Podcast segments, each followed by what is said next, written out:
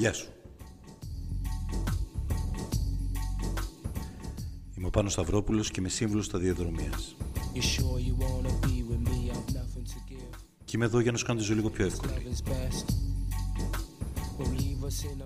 Το μόνο που έχεις να κάνεις είναι να μου στείλεις ένα mail στο info papaki για να μείνουμε στο κανάλι μας στο YouTube. Και εμείς στο επόμενο podcast θα σου απαντήσουμε.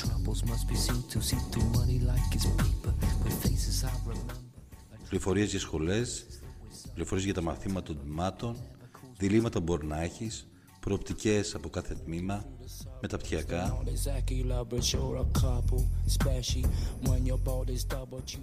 Είναι πιο εύκολο από ό,τι νομίζεις, μη διστάσεις.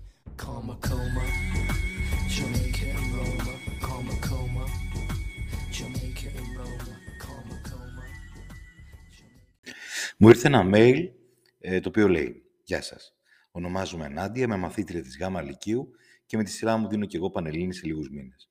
Έχω κάποιες απορίες σχετικά με τις προοπτικές που σου προσφέρει η κατοχή ενός πτυχίου αγγλικής φιλολογίας στις μέρες μας.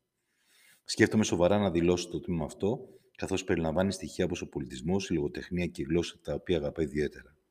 Ήθελα λοιπόν να έχω μια σχετική εικόνα για τις προοπτικές που έχει ένας απόφυτο στον δίσκο τμήματος, οι οποίες βέβαια συμπεριλαμβάνουν μεταπτυχιακά προγράμματα στο αντικείμενο αυτό, μιας και δεν υπάρχει ανάλογη καθοδήγηση στο σχολείο και το βάρος της έρευνας πέφτει αποκλειστικά σε εμάς.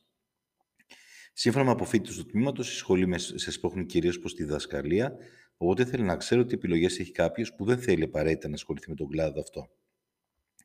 Θα εκτιμούσα ιδιαίτερα αν υπάρξει κάποιο podcast για το πτυχίο, καθώς είμαι σίγουρη πως οι ίδιοι προβληματισμοί αφορούν πολλού συνομήλικους μου ή ενδεχομένως κάποια σύντομη απάντηση. Σας ευχαριστώ για τον χρόνο σας. Γεια σου, Νάντια. Εγώ σας ευχαριστώ που έστειλες το mail και ήταν και πολύ καλοδιατυπωμένο.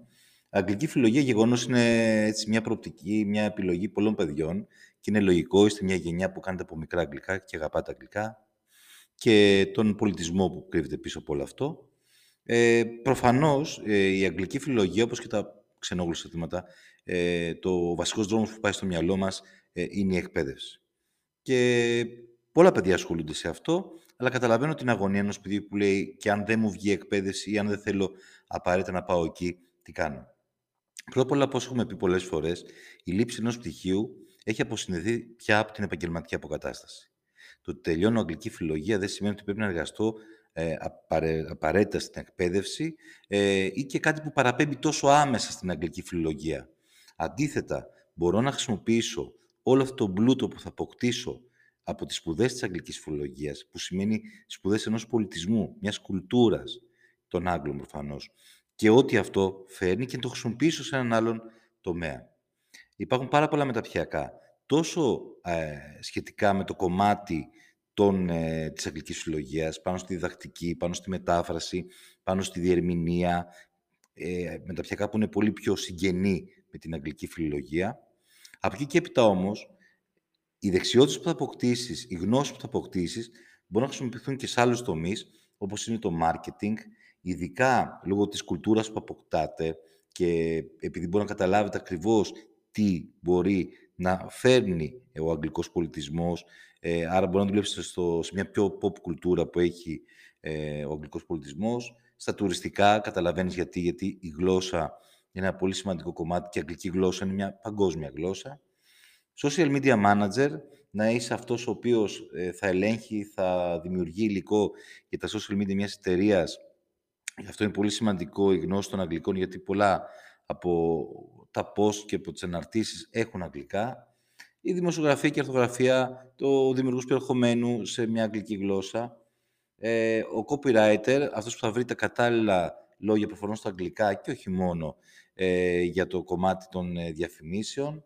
Ε, οι δημόσιες σχέσεις που σε πολύ μεγάλες εταιρείες ε, είναι απαραίτητες, ειδικά εταιρείες που έχουν ένα πιο διεθνές προφίλ και σε εκείνο το κομμάτι οι εταιρείες χρειάζονται ανθρώπους που θα ξέρουν καλά τη γλώσσα και την κουλτούρα και μπορούν να χρησιμοποιήσουν, να τους χρησιμοποιήσουν και όπως και ο υπεύθυνος επικοινωνίας. Γενικότερα δεν υπάρχει όριο, μην σε αγχώνει. Αν δηλαδή αγαπάς τα αγγλικά, σπούδασε, απόλαυσε τις σπούδες αυτές, πάρε ό,τι μπορείς, μέσα από εκεί θα ανακαλύψεις και κάποια πράγματα που τώρα προφανώς δεν τα ξέρεις, μπορεί να ερωτευτείς αυτά και να τα ε, πας σε βάθος, αλλιώς βρίσκεις ένα καινούριο τομέα και συνεχίζεις. Σου εύχομαι καλή επιτυχία στις εξετάσεις σου.